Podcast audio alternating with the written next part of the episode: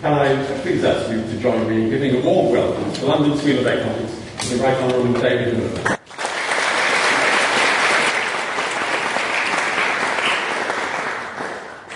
Thank you very much, Kevin. Good afternoon, everyone. It's very nice to be back at the LSE. This institution has a very important part in the life of my family.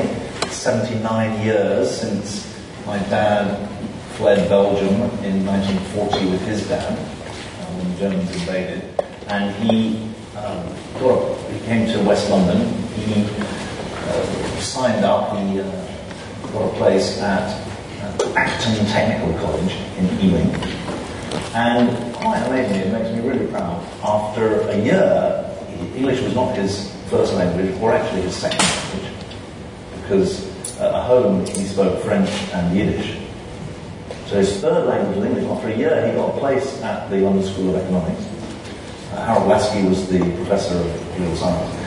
And so it's 78 years since my dad came to the LSE, and uh, the LSE at that point was in Cambridge.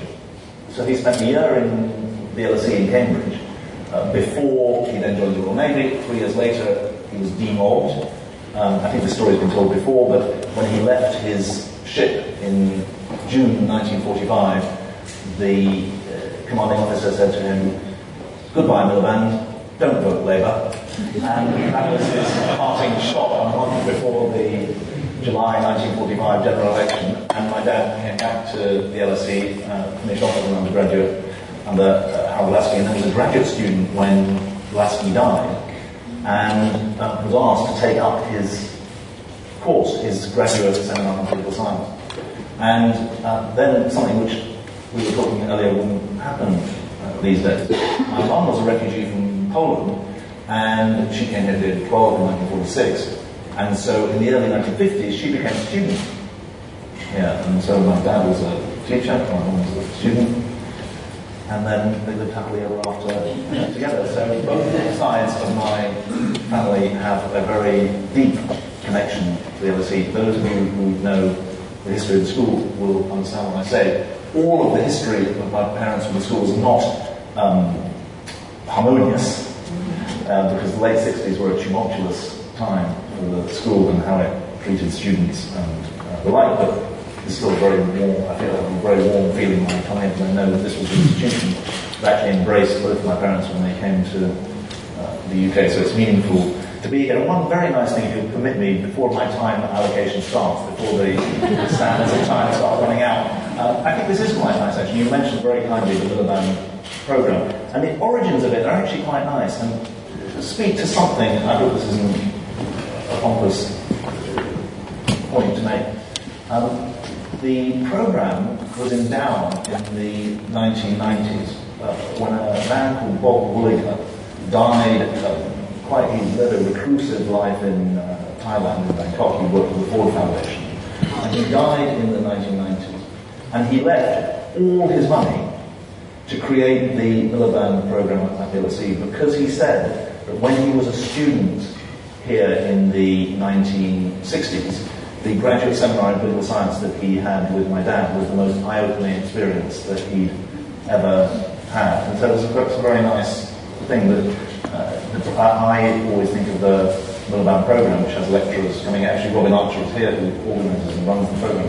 Um, it's actually a celebration of teaching, which I think is a really important uh, point. Anyway, that's not why we're here. I'm pleased to be here. Um, three years on from the referendum on Brexit, rarely have we needed the worldly, informed open-mindedness of Maurice Fraser to help us navigate the minefield that is around us. I didn't know Maurice well, as I was able to say to his wife and uh, boys, sons uh, earlier. But we did meet at conferences and seminars and found common ground across the party divides. Obviously, he was on the centre right. As we joke, he was um, has the distinction of having given David Cameron's first job in the Conservative Research Department. Um, we talked across the party divide about a shared belief that Europe was where Britain needed to forge its future. And the greatest loss of his early death was obviously to his uh, family, who I do want to acknowledge today. But for the rest of us, his intelligence, his thoughtfulness, his breadth, and actually his essential kindness marked him out, and I think we all really miss him today. Uh, I've been asked to offer some thoughts, but I've been given a very strong disciplinarian um, injunction that not to fall into the ex-politician's trap of seeing a large audience and thinking that's an invitation to speak for an inordinate length of time. Uh, in honour of Maurice's approach to teaching, this is meant to be a genuinely interactive process. I'm going to speak for uh, 10 15 minutes. Professor Featherstone is going to grill me, interrogate me, and then you're going to get your chance to um, ask him some hard questions or even ask me some hard questions. And I want to say that there's one theme linking the five points that I'm going to make to you today. And it's a simple one. It's that the debate about Europe and about Britain in Europe is not a quote unquote foreign policy debate. It's instead a debate about the future of Britain, not about a debate about the future of the rest of the world. And sad to say, I think the Brexiteers have woken up to this, have leapt on this, have used this far more effectively than those of us who consider ourselves to be pro-British but also pro-Remain. I think that the Brexiteers are wrong in saying that membership of the European Union ties the hands of British governments, removes power from our hands, dictates the nooks and crannies of British life. Their narrative of British subjugation under a European diktat is to me a grotesque distortion of reality. And I say that as someone who negotiated and engaged in Europe. But they're right in the European Union. But they're right in understanding that membership of the European Union is a strategic choice which provides the framework for our social, economic, and political choices as a country here. I call that framework a platform. They call it a prison. But they have been far more successful than us Remainers in understanding that this is a debate about the future of Britain, not about the future of the rest of Europe. It's not pro-British versus pro-European. It's in different ways, it's different ways to be pro-British. And I despair when I hear people on my side of politics, on the left of politics, say, oh, I want us to focus on the bedroom tax, not on Brexit. I want us to focus on domestic policy, not on Brexit. It's precisely because Brexit narrows our economic room for manoeuvre as well as our political power, and therefore our ability to address issues like the bedroom tax or about poverty and inequality in Britain, that I'm so against Brexit. So that's the common theme. Here are my five points just to kick us off. The first, I hope, is obvious. The process of Brexit is wrecking, is a wrecking ball which threatens the constitutional order of the UK. I spent three years as Foreign Secretary opposing calls by William Hague, who was then the Conservative Foreign Affairs spokesman, but also calls, ironically, by the Lib Dems for a referendum on Europe. In explaining why I opposed a referendum on Europe, I quoted both Attlee and Thatcher. It was easier for me to quote Attlee than it was to quote uh, Thatcher. But they both said referendums are the refuge of dictators and demagogues. And so, in many ways, it has What I didn't see, and I confess to this, I didn't properly see, and I should have seen, was how the referendum would so undermine Parliament in whose name Brexit was originally conceived. Sadly, this is especially the case because the interim Labour, Labour leadership after 2015, so not the leadership of my brother Ed, after the 2015 election, the interim leadership made the inexplicable decision to me to reverse its manifesto stand against a referendum and then troop through the lobbies in support of having a referendum. The whole of Parliament, therefore, effectively sharpened this spear that is now aimed at the heart of the legitimacy of parliamentary democracy. The result is this incredible situation today where Wood, I gave this uh, talk, I'm here to do a, sort of Fulbright lecture that's called about the age of impunity, about how civilians and humanitarian aid workers are being killed in war zones around the world. And one of the points I draw out is that the age of impunity exists at home as well as abroad. And in a hundred countries, there's been democratic recession over the last uh, 13 years. And I say, there are even some countries where members of parliament are debating whether to suspend Parliament to allow a very important piece of legislation to go through. And that country is this one, where Tory leadership candidates were saying that Parliament should be prorogued to allow no deal Brexit to go through. So the constitutional wrecking ball is in full motion before you even begin to discuss the future of Northern Ireland as part of the Union, never mind the future of Scotland. Second point. People say rightly that the middle ground has disappeared on the Europe debate, but I think it's more accurate to say that the middle ground has been voided. It's been destroyed. Decisions by the current Prime Minister about how to interpret the election, the, the referendum result after her election as Conservative Party leader in 2016, and specifically her determination not uh, her determination to rule out membership of the customs union and the single market, has doomed any centre ground that existed. People like me didn't do what, what Nigel Farage had promised to do. He promised that the day after the first referendum, which he expected to lose, he'd start campaigning for another referendum to try and win the second time. People like me didn't do that. We accepted the result. And I honestly believe that if Theresa May had set out to bring together cross party lines a coalition of support for what's called a quote unquote softer Brexit, perhaps using the economic safe harbour of the European Economic Area, the EFTA, European Free Trade Association, as a holding place, then we might well have left the EU by now.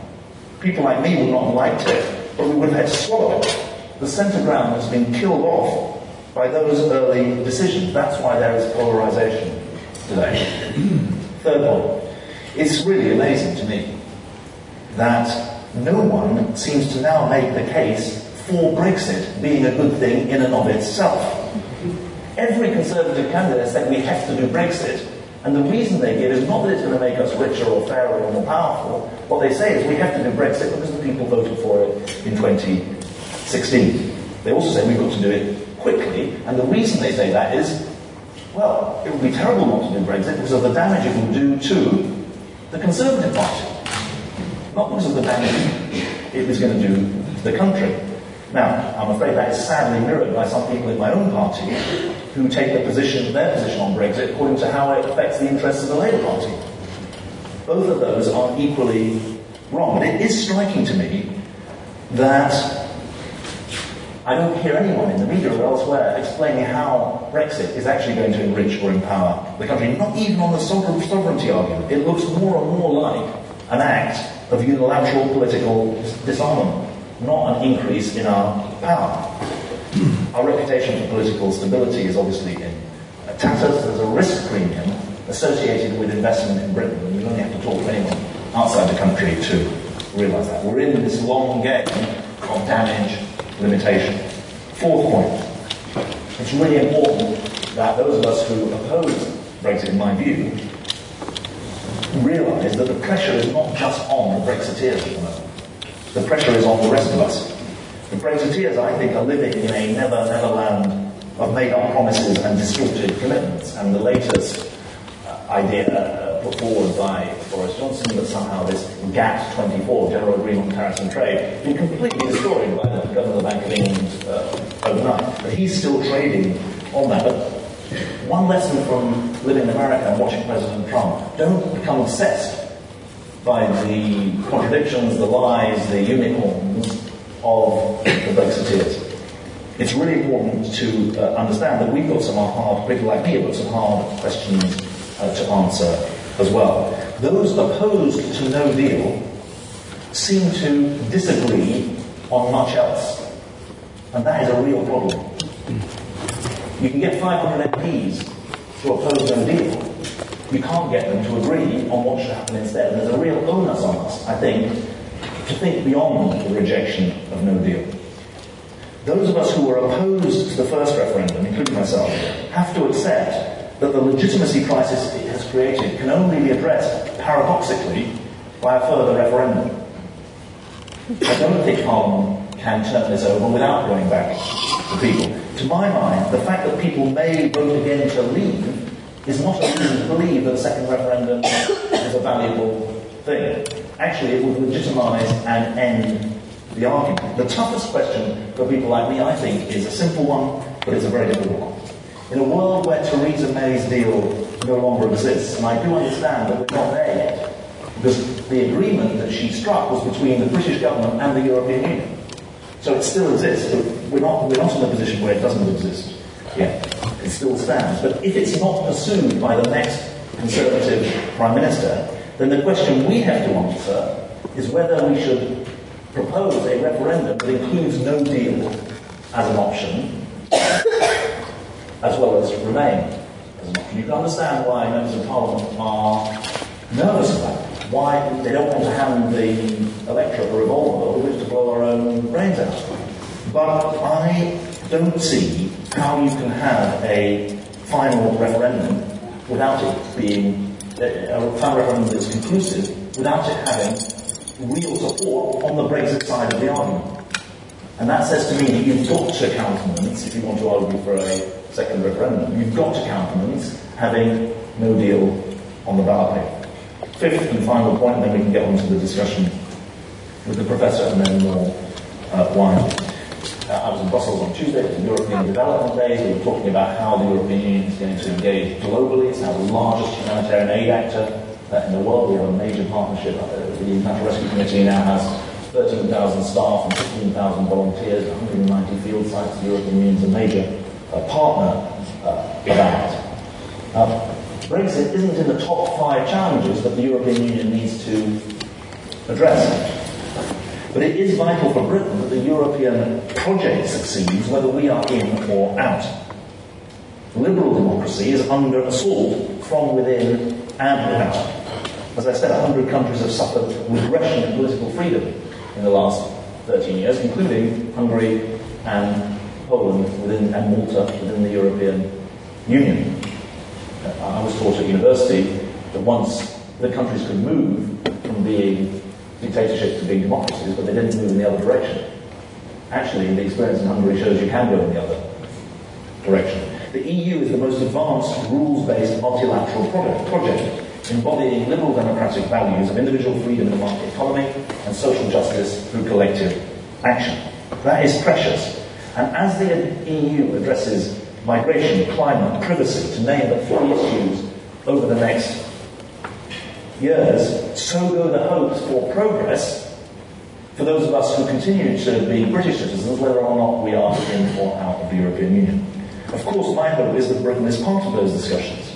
The pro-European argument, which I think of as the pro-British argument, is about far more than membership of the EU itself. It's about how we defend our freedoms as well as our prosperity, how we maintain our social cohesion as well as our living standards, and contribute to a safer world as well as build a better Britain. Millions of particularly young people are rallying to that cause in Britain in a way that is unprecedented and in a way that never happened in the Cameron Osborne campaign for the referendum in 2016. The referendums created for the first time in the UK since the 1970s a genuinely popular mass pro-European, pro-British constituency.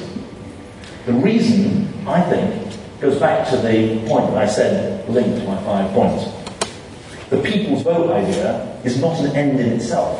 It's a means to the end of a reformed Britain in a reformed Europe.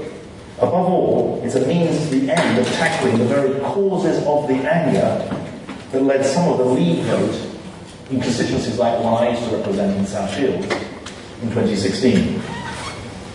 The Labour leadership's attempt, and for some reason I was asked to address this, the Labour leadership's uh, attempt to argue that they can deliver for the people of South Shields through a quote unquote jobs first Brexit is lamentable because the argument is lamentably bad. Just ask the people of Bridgend or of Swindon, whose major workplaces have suffered massively significant announcements in the last few weeks. Membership of the European Union doesn't guarantee prosperity and peace, but it makes them more likely. And the failure to make that argument is a historic misjudgment, in my view. It's not just that there is no such thing as socialism in one country, there's no such thing as social democracy in one country. We need to band together because the bigger players, notably America and China, are ready.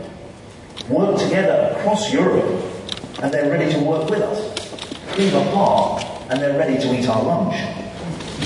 So foreign and domestic are connected. You can pretend otherwise and maybe even win some votes that way. But it's born of a delusion. And that delusion, that foreign and domestic policy can be separated, needs to be challenged. I think that were Maurice Fraser alive today, he would be challenging it, and we should do so in his absence. Thank you very much.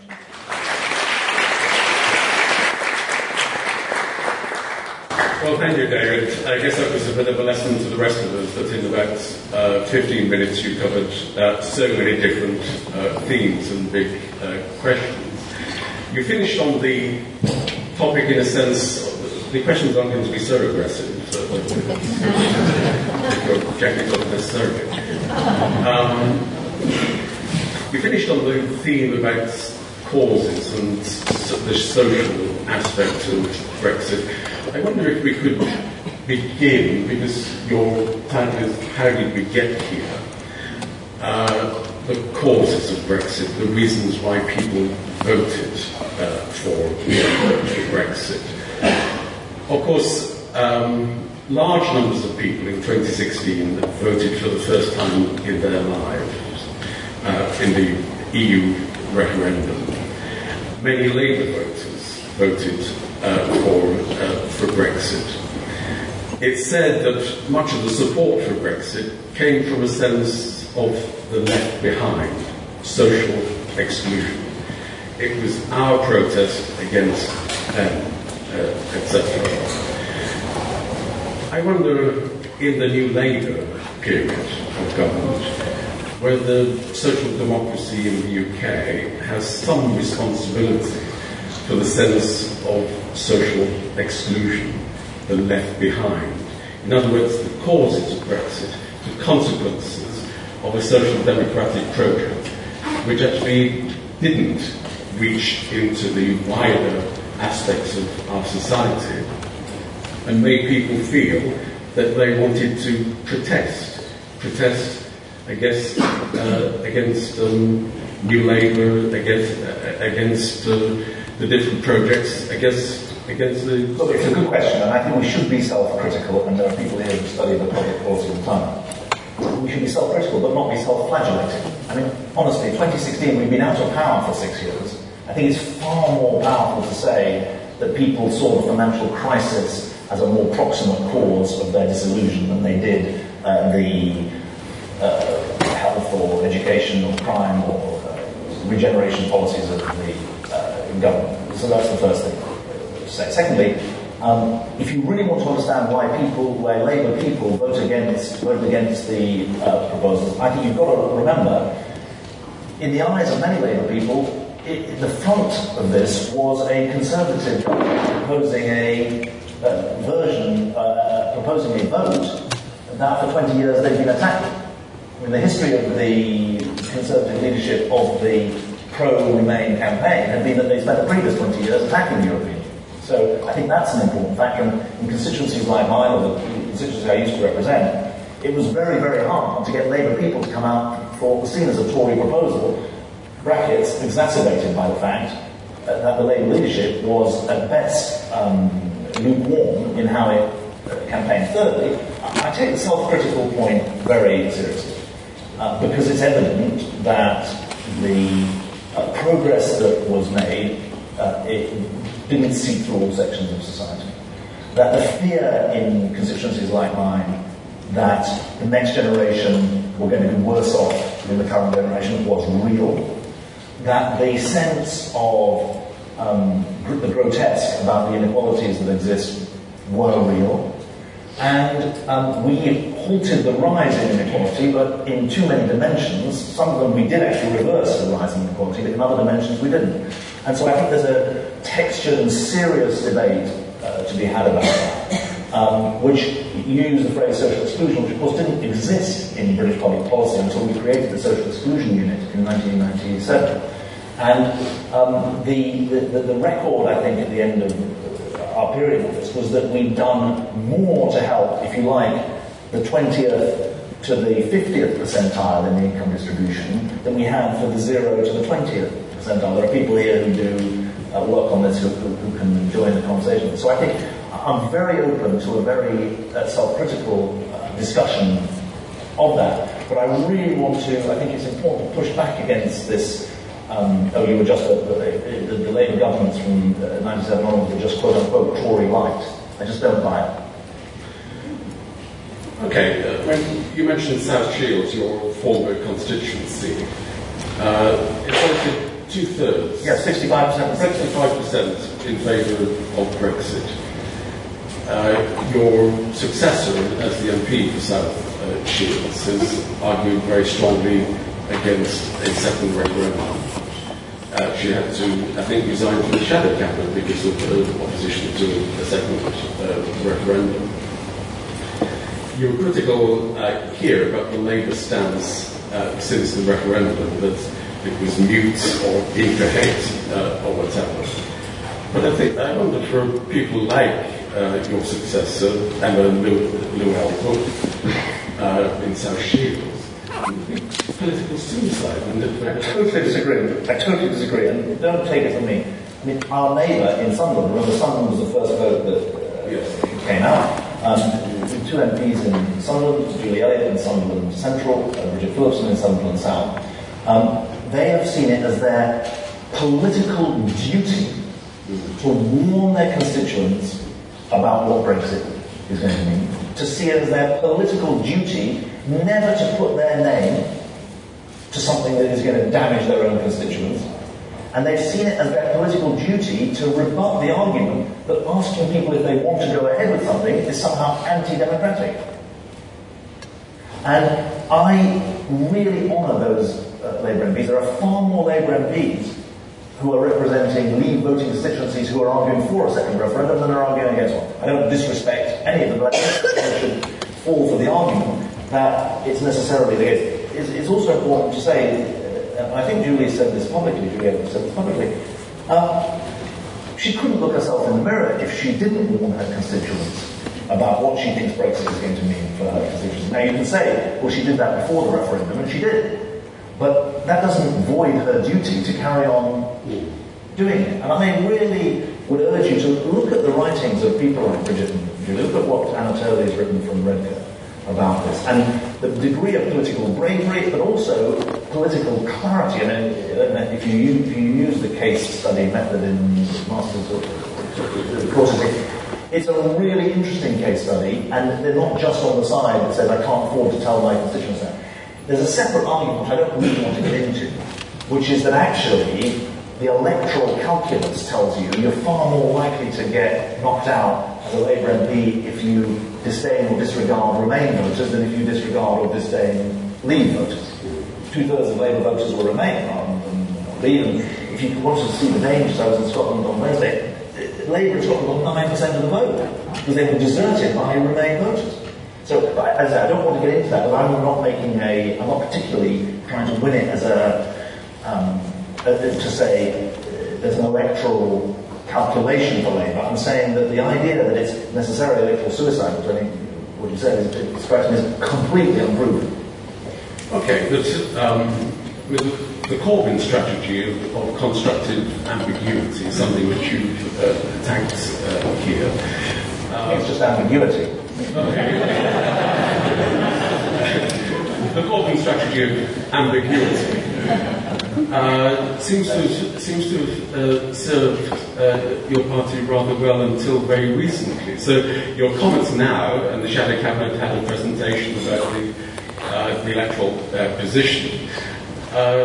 How do you bring a society back together which is so desperately well, polarized? I tell you what, the only way to do it, I think, is dialogue. And that sounds glib, but I honestly believe that the in this mad age that we live in, the only way to do it is literally to have people talking to each other. I, have been speaking to some of the people who ran this great debate for Macron. And actually, there's an interesting um, sorry about you, you, guys over there. You're behind this. Uh, you're bit more anything to be done about this rather monstrous lectern thing. Um, but I haven't forgotten uh, my, my with you there. Um, before Macron did his Grand Débat, there were the, his Europe minister. Uh, this may be wrong, but I think she did a thousand meetings around the country, and she said, what was the biggest outcome of it? re- she, in a very French way, she said it was rebuilding social relations. Now, if you're right that people feeling that they weren't being listened to, you don't get listened to on Twitter. You don't get listened to even in bloggery and all the rest. The only way you really get listened to is if someone is to you. And I, if you want to know how to bring the country together, I am very influenced. I know he's been massively mocked for this um, in the Tory leadership campaign, but why did Rory Stewart start talking about citizens' assemblies?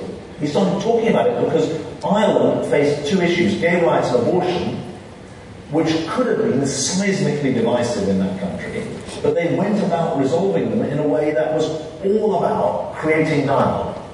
And Matthew Taylor's done some great work on this at the Royal Society of Arts. You know, so he's a great professor in practice for you because he's. I think he has been. Has he? In any event. Anyway, um, he's done some really interesting work about what it means to rebuild social relations, but also what it means to have a functioning democracy. And remember, what's on trial at the moment is the idea that democracies can work. And President Xi Jinping, when he says China is now a model for other societies, that's never been said by the Chinese leadership before. It's being said now because of democratic dysfunction. And we've got some really hard thinking to ask about. So your question, I think, is right. How do you rebuild the uh, confidence in society? You can only do that if you rebuild confidence in democratic systems, and that's going to take real street by street engagement.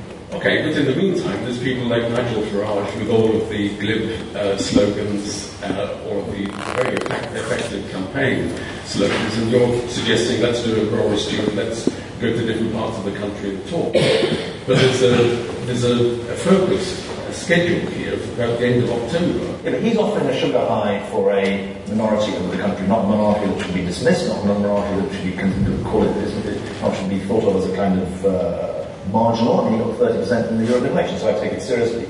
But he's offering them a sugar high. He's offering the politics of anger, not the politics of answers. It's a con. It's a con, what he's offering. He's, it's a con in its absolute harm, which is we're going to reclaim power. No, you're going to be a bobbing cork on the sea of globalization. Right? And President Trump's going to come and eat your chlorinated chicken for lunch, or force you to eat chlorinated chicken uh, for lunch. And so uh, we've got to play this. Yes, I'll come to your short game. We've got to play this for the long game. Um, now, the short game, which you have to play as well, I honestly say to you, it will be undemocratic not to go back to the people on this Brexit issue. It will be undemocratic because the version of Brexit that is now being proposed was never proposed at the time of 2016 referendum. I mean, no Brexiteer was willing to go out and say we should leave without a deal. And now, no deal Brexit is being presented as the only form of Brexit. It's sort of right-wing Trotskyism. Left-wing Trotskyism says that anything that social democrats do is a betrayal of the working class because it's not true socialism. So they always say it's the betrayal thesis. Whatever a Labour government does, it says it's a betrayal. This is the right-wing version of Trotskyism, which says that any version of Brexit, bar complete, utter, immediate separation from all institutional links to the European Union, doesn't count as Brexit. Right? That is, was never proposed to people Okay. three years ago. Okay. I wanted to pick up on a couple of other points and I then want to come to the audience. I would very much like your response, though, to what has been happening uh, in the centre ground. You talked about the centre ground having collapsed. On the Europe, on this Europe issue, on the. Uh, I wanted, I wanted to come to the point about Change UK. A number of your... Well, that's not gone very well, has it? So, uh, Okay. But, but uh, the kind of people who joined uh, Change UK, Mike Gapes, Chris Leslie, the rest of them, they would have been your long-term political allies in the Labour Party. They, they've decided that the Labour Party is no longer that vehicle. Um, do you have sympathy for the... well, I have, I have a lot of respect for all of them. I mean, the idea that good colleagues, comrades, should have been, had their, that their patience tested beyond endurance uh, by the sectarianism, never mind the anti-Semitism that some of them have is a horror show. And I totally uh, respect uh, them uh, and would never uh, attack them or uh, dismiss The choice. I am one of the few people who is both a member of the Labour Party and actually voted Labour at the European elections. I mean, that is a very uh, small sect. Um, but I, Thank you, that was going to be the next question. Right, so uh, um, that is a, a, a, tiny sect within a tribe. I mean, um, but I, I, actually did, but, but ironically, but, but uh, the reason is interesting. I did so because the two, the candidates for MEP in the constituency that I was voting for, completely disagreed with the leadership line on Europe. So that gave me the, allowed me with good conscience to vote Labour. Um, so that was your next question. Okay. okay. Last two topics I wanted to pick up on. Um, on the more international uh, dimension, uh, I wonder after all of the Brexit uh, difficulties have progressed, really, uh, would the European Union wish to have the UK stay as a member? Uh, why would Macron, uh, etc., be um, helpful in terms of perhaps going beyond October 31st, accommodating Britain, and welcoming a very awkward member back again? Well, tragically, that is a very good question. Really tragic, and it's, it's, a, it's, a, it's horrific to think that actually it's a perfectly legitimate or perfectly common discussion in, in the corridors of power. Now, what's interesting is that actually there's huge frustration about the May government, huge frustration about the British body politic, but there's still more sadness than frustration about how we've ended up in this pretty pass. And the admiration for the UK uh, leads to head shaking more than it leads to um, we'll get rid of, you know, we'll get the gone. And the reason is simple. You, you said, why would Macron? Well, his own interest, actually. It's not actually in French interest to have a destabilizer. It's not actually in French interest to have a recession uh, hit Britain. It's not actually in French interest to have a Europe minus Britain.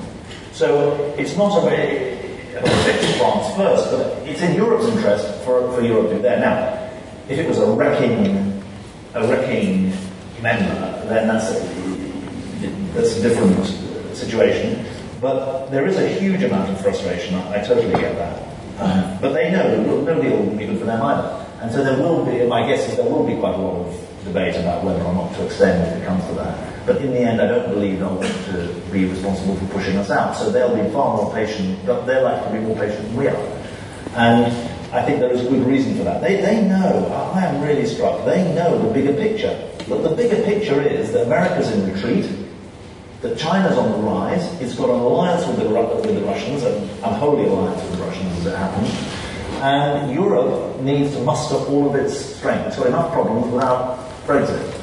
And they would prefer to have Britain in doing what Lyndon Johnson talked about out rather than outside doing what Lyndon Johnson talked about inwards. And so I think that um, we shouldn't take refuge in that without in any way um, kidding ourselves what a pain in the ass we've been over the last uh, three years. And it is shocking how we continue to have a debate here which says things like, well, you were very careful in the words that you chose, right? You, you talked about when Brexit progresses. You didn't say about when Brexit ends. Because you know well that the debate we're having at the moment about backstops and about citizens' rights and about money, that's only the entry point to a much more difficult debate about what's the future economic, social security, and other relations with the rest of the European uh, Union. So we're kidding ourselves if we talk about the end of the Brexit process. The only way to get shot of Brexit is to get shot of Brexit. Otherwise, we're going to be living with it for three, five, seven, it took the Canadians seven years to uh, negotiate with the European Union. And so we've got a hell of a lot of work to do, given the interstices and the interconnections that currently exist. On this, uh, let's finish on the foreign policy uh, aspect. You reminded me that you were, I think, a middle-aged foreign secretary here in the UK. Um, as a former foreign secretary, let's make the assumption that there's been a hard Brexit. That the government somehow has delivered uh, a Brexit which is um, which is hard. And I wonder if you're looking forward and thinking in terms of UK foreign policy beyond Brexit. what kind of advice, what kind of strategy, what kind of priorities might you give uh, to one of your successors as Foreign Secretary to try to promote, defend British interests? So let's do a hypothetical. Brexit is a given. Let's think beyond Brexit. How do you think Britain can promote its foreign policy interest in that way? So if you'll permit me, I'll just make two yeah. points. And uh, I, don't, I hope the first doesn't sound like Talmudic scholarship, but the first is we've really be clear what we mean by hard Brexit. Because I think there's a lot of confusion about this, and I think some people here, actually, it would be good if they wrote about this. There's no deal Brexit, and then there's hard Brexit. Hard Brexit is the Canada-style version of Brexit, which means a agreement on trade in goods, but no agreement on trade in services, and none of the surrounding um, agreements in respect of educational cooperation, security cooperation, and the panoply of other ways in which we work. This is an LSE audience. Let's assume that they know. yeah, but I just think I, think people think no deal hard Brexit and no deal Brexit are the same thing. They're not. Okay. They're different. Now, uh, so with apologies for that. Uh, I know from my own experience that membership of the European Union is a force multiplier when it comes to British foreign policy. I mean, if you just think about the Iran business at the moment, yes, UK the Security Council. But it's the fact that Britain was part of the E3, Britain, France, Germany, that took us into the Iran nuclear negotiations, and that when the Americans joined, gave us a chance, with the Chinese and the Russians, to actually do the deal. So in a world where we're not in the European Union, I mean, two or three things come to mind. One, you've got to have some political relationship on foreign policy. So the whole business about the way European policy making on foreign affairs works and how and whether it engages with the British Foreign Secretary is, is, number one on the agenda. Uh, number two, uh, we have to think how do we use our assets. Our assets include membership of the Security Council, our membership of NATO, but also our development budget, which is a source of soft power. Uh, and thirdly, the proof of that, if you think about a country like Norway and the role that it's played over the last 20 or 30 years, it's what's given Norway clout. One, it's a big spender. Two, it's willing to use hard power. Three, um, it's chosen an area of the world where it wants to make itself pivotal. And that area of the world it chose was the Middle East. It wasn't an accident that the Oslo Accords happened in Oslo. It's not an accident that the Norwegians are the chair of something called the Ad Hoc Liaison Committee on the Palestinian economy and support for uh, Palestine. So there are lessons from countries like that about how you, not how you throw your weight around, but how you use convening power to make a difference. The great danger for British foreign policy is we'll try and do everything. And we'll try and do everything solo, because that just doesn't work in the modern world. Okay, with time running on, let's open to questions. And if David forgives me, I think I probably should stand at this lecture. Of course, yeah. I can see you. Um, so I'm sure there are colleagues, yes, there are colleagues in red with microphones. Uh, uh, it's an invitation to any of you upstairs or downstairs to ask me a question. If you simply uh, identify who you are and then come fairly quickly to the question, and if there's a green, we'll take, take three or four. Okay? Uh, you've got a pad of paper and a pen in front of you. Uh, the lady here, please. I'm Julia McFarlane from ABC News. David, thank you very much uh, for your speech. I wanted to ask, is the surely inevitable second referendum on Scottish independence a worthy price to pay for a people's vote in your opinion?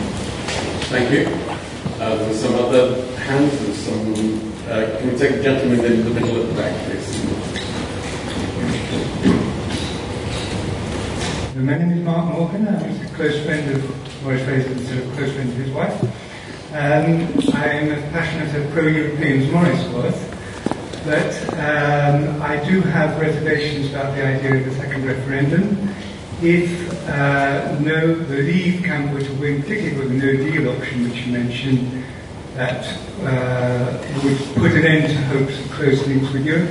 If it were a small margin in favour of Remain, would risk settling nothing. So there's just uh, something which mystifies me. I'd like to ask for your opinion on. Theresa May was given six months to bring forward three times votes which were certain to be lost. uh, withdrawal agreement. She's given six weeks for talks with Labour, which were bound to be conclusive.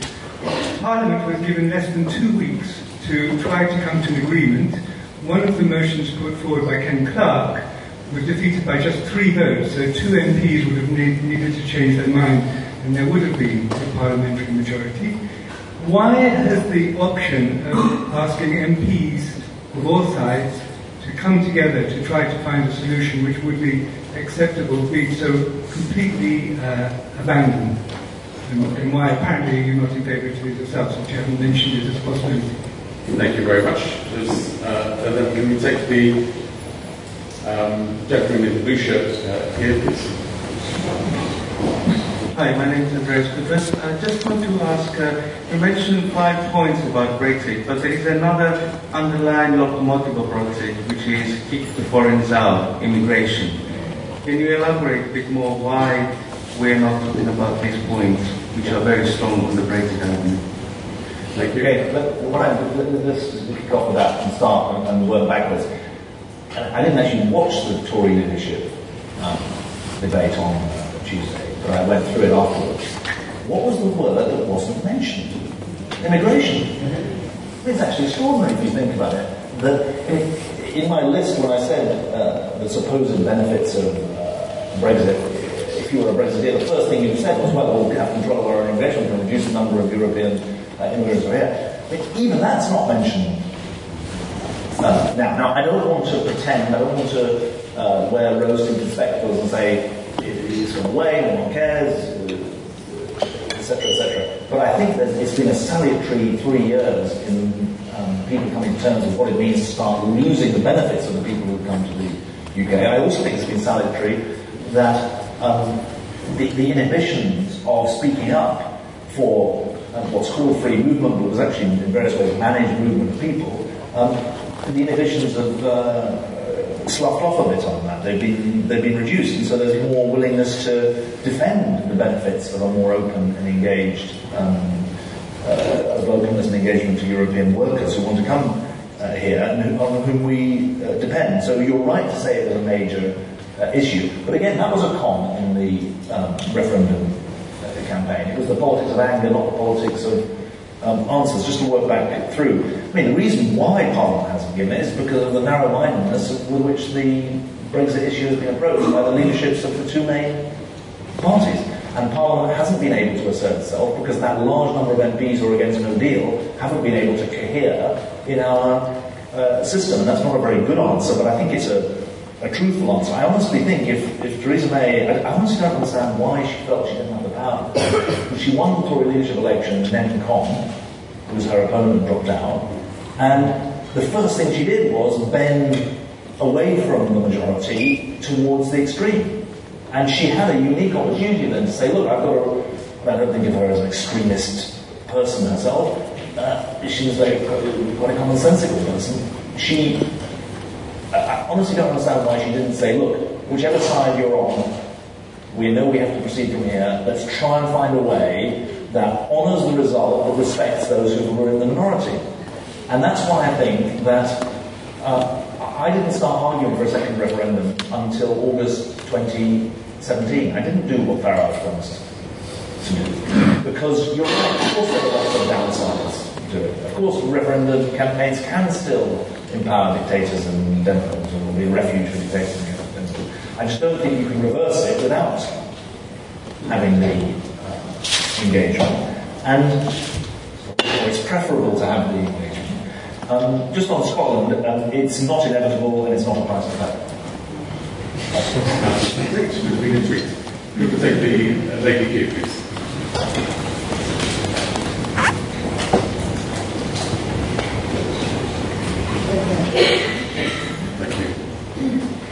I'm Ava. Uh, I'm a political activist and uh, an MA student at King's College London University. Um, I wanted to know what what are your thoughts on the recent expulsion of Alastair Campbell from the Labour Party after he publicly stated that he had voted for the Liberal Democrats in yeah. the European election and whether the Labour Party's reaction was fine? Yeah. Okay, thank you. And the, the gentleman just at the end of the, the Um, we need the microphone.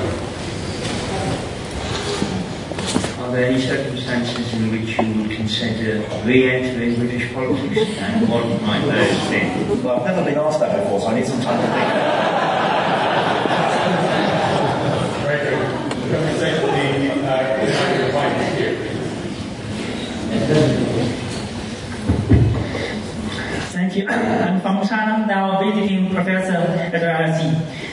Thank you, Mr. Newman, and thank you for your brilliant lectures, and especially your comments on China. And uh, I think you still remember when are first secretary, you visited China, we received you in a way you would be the next prime minister. And till now, you are the foreign secretary Ask the most questions about Chinese Communist Party. And it's obviously you did a lot of research about Chinese Communist Party. My question is that, and taking about uh, taking account of the past 70 years, and period of 40 years, how and uh, what do you think of the job you have done? And as an old friend of China and one who knows Chinese Communist Party well, do you like to give uh, give us some suggestions, especially the the current leaders? By the way, I'm from my work for the Central Party School, which is the largest party school in the world. Thank you very much. Okay, thank you. Uh, can we take one more question? Sure. Um, let's take someone uh, over here. We'll take the uh, hand of the lady uh, over here Thank you. Uh, yeah, Anne Corbett. Um, a scholar from another place has said that, the can- that one of the candidates for the Tory leadership has described the EU as being like Soviet Russia. Uh, the other candidate has described the EU as being like Nazi Germany. We're obviously in for a not very dialogue sort of future immediately. Can you see any of the nuts and bolts that would then produce the situation in which we could have a second referendum?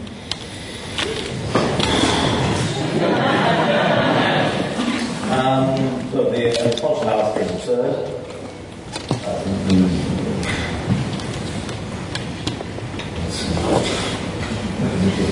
Um, and so um, it's almost as absurd as the length of time it's taken them to reverse their decision. Um, I, I, saw last week that saying when we were, at, by the way, he's loving the attention. He's, I should say that as well. Uh, but um, it's uh, it's absurd and sectarian and disrespectful and ridiculous. Um, the, uh, second question was about my own position. I always say the same thing on this, which is that I decide what to do professionally on the basis where I think I can have maximum impact from the things that I care about. And I think that uh, I feel a real sense of responsibility to the 13,000 people who are looking to me as the leader of their organisation at the moment. Uh, I'm um, feel very privileged to be doing something that is normatively very meaningful for me, which I learn from, which gives me flexibility, uh, and which allows me to make a difference to some of the most vulnerable people in the world. And as long as that's the case, I'll carry on doing that. Uh, the thought is always, well, do you know what you're going to do next? And I always say, no, I don't know what I'm going to do next. And you want to say, you'll never do this, that, or the other. And I say, no, why, why say never? I don't know what's going to, do. Next, someone just said to me on LBC, well, is this your last job? And I said, I'm only 53, come on, man, we're all going to be we're 90. So um, I don't know what I'm going to do uh, next, but thank you for asking. Maybe could I just follow up on? Um, so on the assumption that you were to re-enter British politics, could you live in the current Labour Party? Well, I'm a member of the current Labour Party, so uh, I, I, don't, I don't want to get into the hypothetical of your, the first one, because I don't want to lead people on or you know, get a, start something off, but um, I'm a member of the Labour Party, and when I decide not to be, you'll, you'll hear about it. uh, our, professor from China, thank you very much for your question. Look, we all living at this time, we have a duty to try to understand not just what's happened in China in the last, especially since 1989, but also understand the way different layers of Chinese society think about. it. So there's one, there's one book that basically said, don't learn Mandarin, learn how the Chinese think. And so that's why schemes like the one that you're part of, um, I think are really important. I make a point to go to China at least once a year um, since I left uh, office. Uh, and every time I go, I'm astonished by how much it's changed, developed. Um, not all the changes are in the directions that were anticipated. Not all the changes could be described as consistent with reform and opening up, especially the latter. Uh, I certainly would not presume to give any lessons to the Chinese Communist Party since it is a conspicuously more successful in holding on to power than I ever. I wouldn't want to do that. But I think there are a couple of things that uh, are uh, striking and I think uh, important. The first is that um, on the issues of the, the global system, you're at party school, so you're actually in a very good place to um, advise us on this or to give your opinion. I think all of us here need to understand the way in which China is a swing voter in deciding the fate of the global multilateral system. I just want to take a moment, if you'll excuse me, to, to explain why it's a swing voter. Because you'd think, well, China's a swing voter because it's one and a half billion people, one, one plus billion people, it's a very big economy. No, that's not the reason it's a swing voter. I think that China and Chinese are the swing voter on the future of the multilateral system for the following reason. On the one hand, the foundation stone of Chinese foreign policy is non-interference in internal affairs. China holds fast to the idea that sovereignty, that national sovereignty, means that what goes on within a state is only the responsibility of that state, especially if it has anything to do with human rights. And the governments of the issues within that state are only there their affair. On the other hand, however, and this is what makes it swing voter, China also is a massive stakeholder in a rules-based international order. China could be a huge potential loser from the undermining of the rules-based multilateral system. China is, has invested itself in the rules-based multilateral system. And if you think about some of the challenges ahead, climate change, um, nuclear security, China needs a strong multilateral system. So there you have this real tension. I don't know if you agree, Professor, but there's a tension at the heart of the Chinese system. On the one hand, they are neuralgic, they are completely determined that there will never be any internal, external interference in their internal affairs.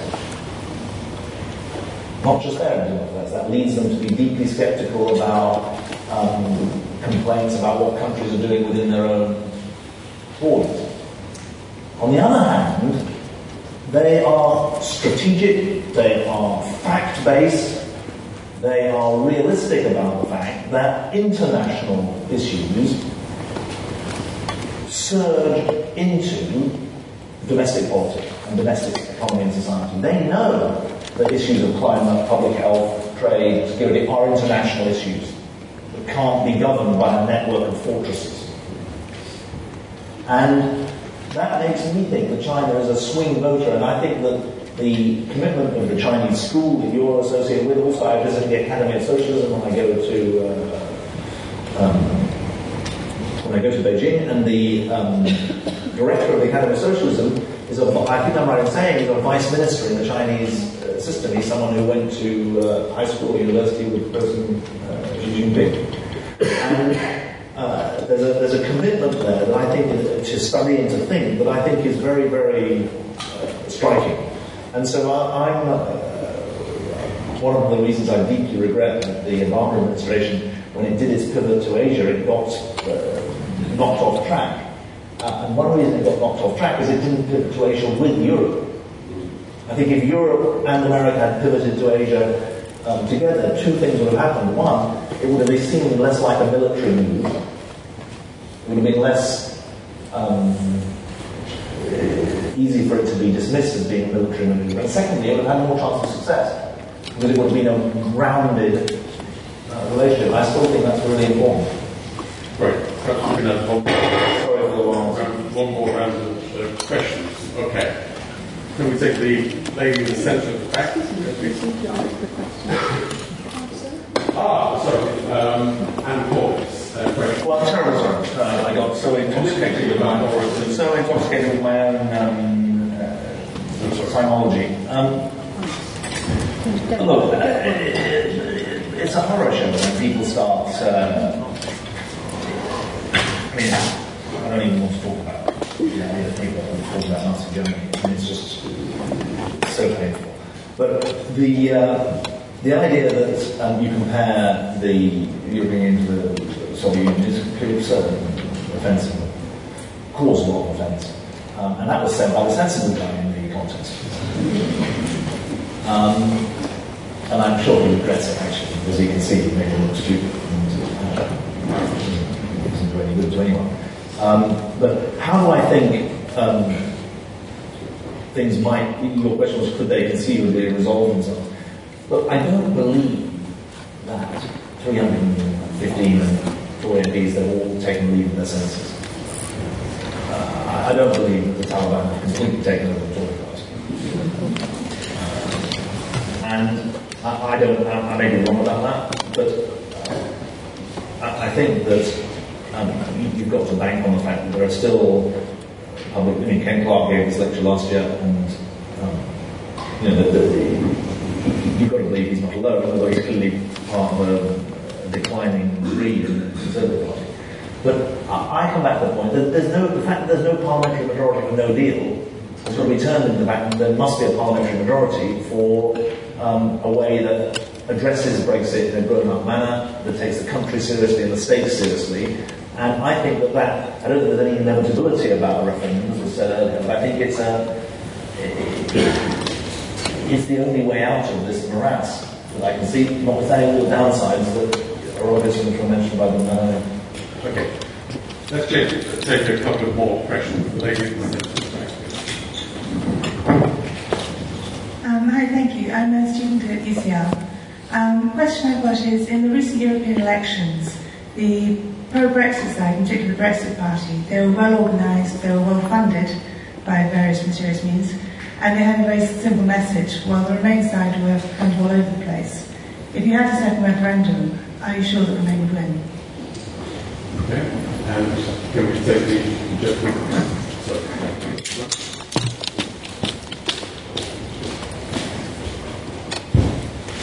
Thank you. Michael McLean, friend and colleague of Maurice.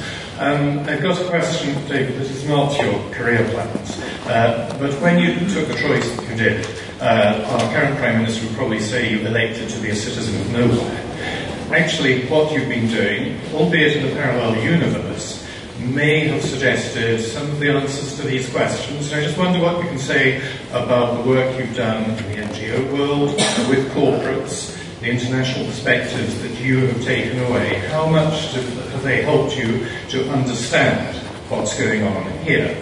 And I'm not going to ask how would you therefore implement it, but I really do want to know what sort of journey this has been and how much relevance it has for citizens of our country. Thank you. Um, the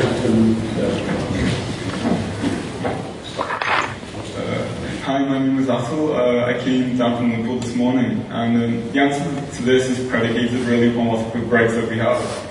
So I'm curious, um, what do you think the potential advantages of whatever Brexit we get will be? And how do you think using that we could then progress the considering path we're on now? Just, just explain a bit more. So, um, so depending on what type of Brexit we have, what do you personally think the advantages of Brexit will be? And using that, how do you think we can then progress the country forward considering this is the path we are on now? Okay, let's just squeeze in one last question, which is uh, got in the light. Uh, On the issue of whether the referendum should have been called, wasn't the drumbeat beat just getting louder and louder and louder, like it was in Scotland? And really, if we're going to decide these things, no, not on referendum but on elections, if you went back to 1983, Michael Foot would have taken us out with, without a referendum, taken us out of the European Union, and many of the people that voted for him in 83 would have been pro-European. So isn't all this aversion to referendums something that's surfaced since 2016, really?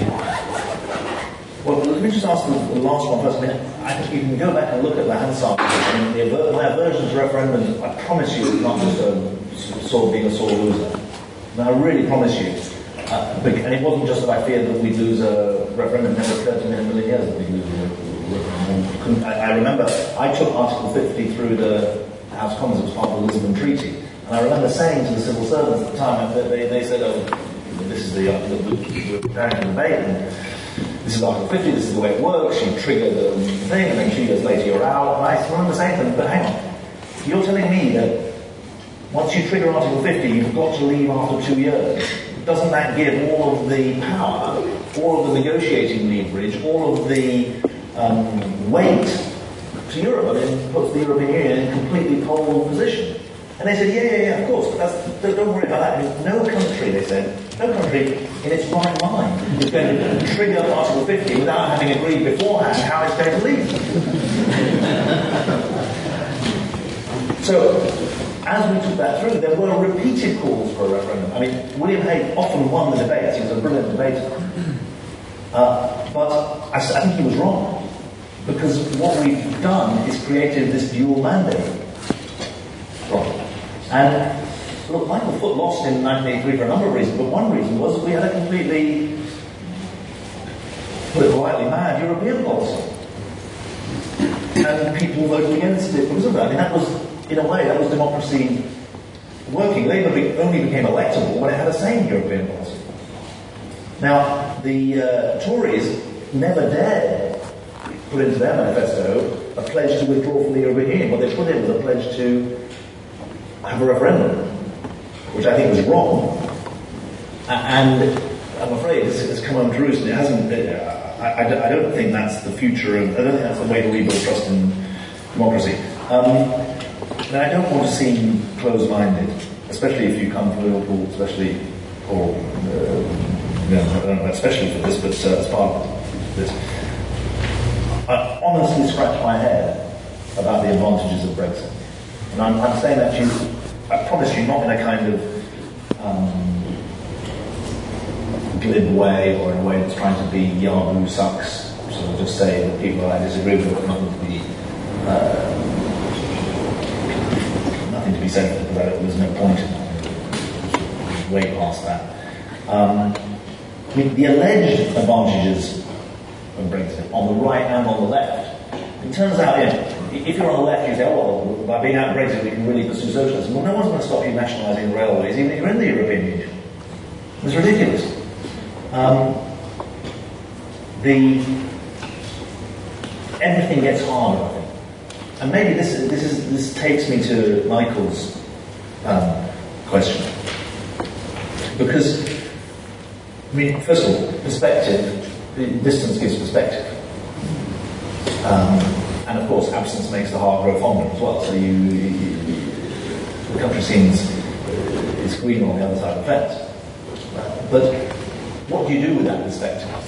Uh, I mean, a number of things come out. One, uh, when you're out of politics, you see more and more the dynamism that exists out of politics. And the reason for being optimistic about this country or about the rest of the world is the extraordinary people, the extraordinary things that people do.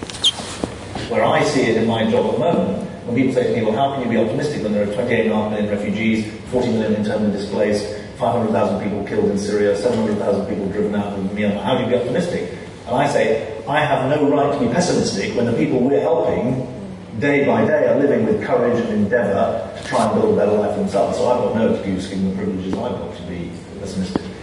Uh, if you look at civil society around the world, but also in this country, you see enormous diamonds and you see real problem solving.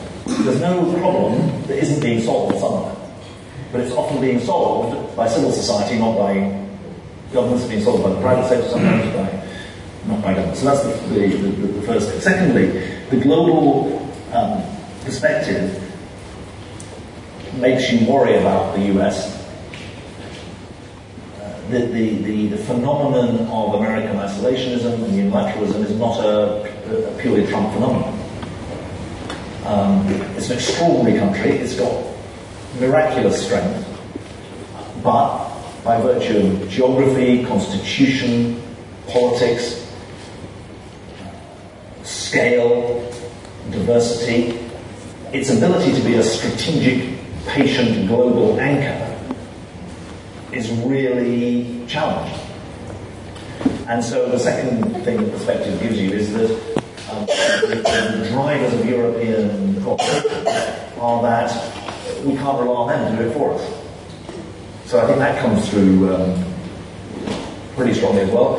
And then without, I mean, I, I don't want to do a whole lecture about this, so just the third and final point without sort of wishing to blow smoke about it.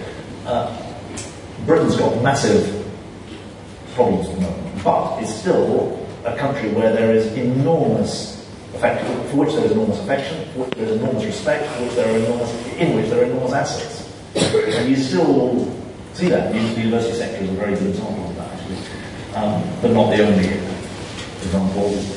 And uh, what one worries about is that the, the assets get squandered by some of the um, nativism and nationalism that is done in the name of the people that actually betrays them. And that's obviously the, the danger. And that leads me to um, the first question I was asked. I mean, remember, for all that they were fragmented and, I don't know if you said useless, but um, you imply, uh, the pro-European, pro-Remain parties, even if you exclude Labour, got more votes than the, sorry, I can't quite see you, but the, uh, they got more votes than the Brexit party. So let's, let's, at, the, much maligned European election. The second thing, I didn't explain as well in my original um, remarks. It, I don't want to say it doesn't matter to me, but the argument that we might lose a second referendum is not a good argument not to have it. It's really important. This. That's why I'm trying to persuade people that I'm not just trying to have a second referendum to get a different result, because that's the allegation Robert Shrimsley, who uh, Tony and I know from uh, university days, very good piece saying, well, the people who look for a second referendum, they, they actually want a, diff- they, they want a different result. I'm not saying that. I honestly say to you that for the stability of the country, it's better to have a second referendum that's lost than it is to not to have a second referendum. And the reason is that at the moment we're on course for everyone feeling betrayed.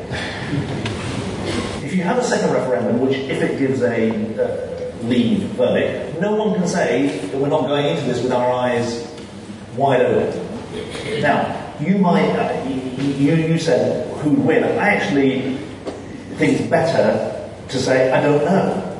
I mean, probably else, I've got every election prediction wrong. so I, mean, uh, I didn't predict Trump, but I didn't predict the Brexit referendum. So a bit of humility is uh, in order. But actually, that's not the point. The it would be undemocratic not to have another referendum because of the fact that the Brexit on offer is completely different from the Brexit that was offered in 2016.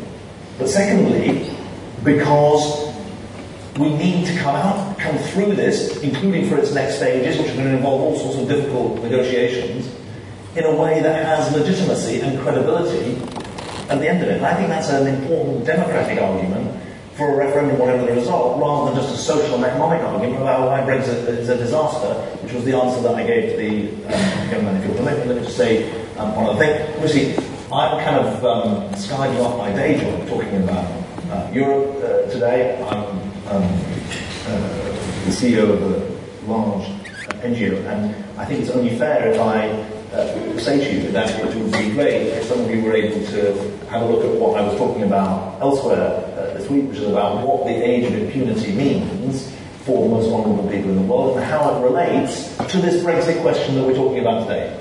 Because it, I promise you, it, it, comes into it. If you go to the IRC website, which is rescue.org, you can learn about some of the things that we're doing. but You can also find the um, lecture that I've given in Edinburgh and in London uh, in Oxford, and you'll also be able to find out about some of the really quite extraordinary work that has been done by my colleagues in um, the most uh, difficult circumstances. I'm burdened this week by the fact that last Saturday in Niger, one of our colleagues was killed visiting a water station by Boko Haram. On Monday, another colleague uh, killed in Nigeria, uh, where we've got people working in the northeast of Nigeria, and they really have got hard jobs. Those of us who are in professional uh, positions uh, have nothing like the challenge that they've got, and it would be uh, fitting, I think, if um, you were able to learn about what they're doing, bring that to bear in your thinking about the future of this country and about global issues that we discussed today. Many thanks. I don't think I've been to a lecture before where there's been an advertisement for lectures at other universities. uh, I now realise that other universities do exist in the UK. Uh, but we've covered a number of uh, topics and I'm obviously very grateful for that. Uh, some of you will be aware that the LSE has a program on Brexit, a number of events associated with it. Uh, we look forward to uh, continuing those, those lectures. Uh, we have podcasts and downloads. Uh, let me simply mention on Brexit and the LSE program. I was looking recently and we found that the average number of downloads for these kind of lectures is of the order of 15,000 per event. So you're speaking to 230 people here today, but no doubt there will be many podcast downloads from different parts of the world.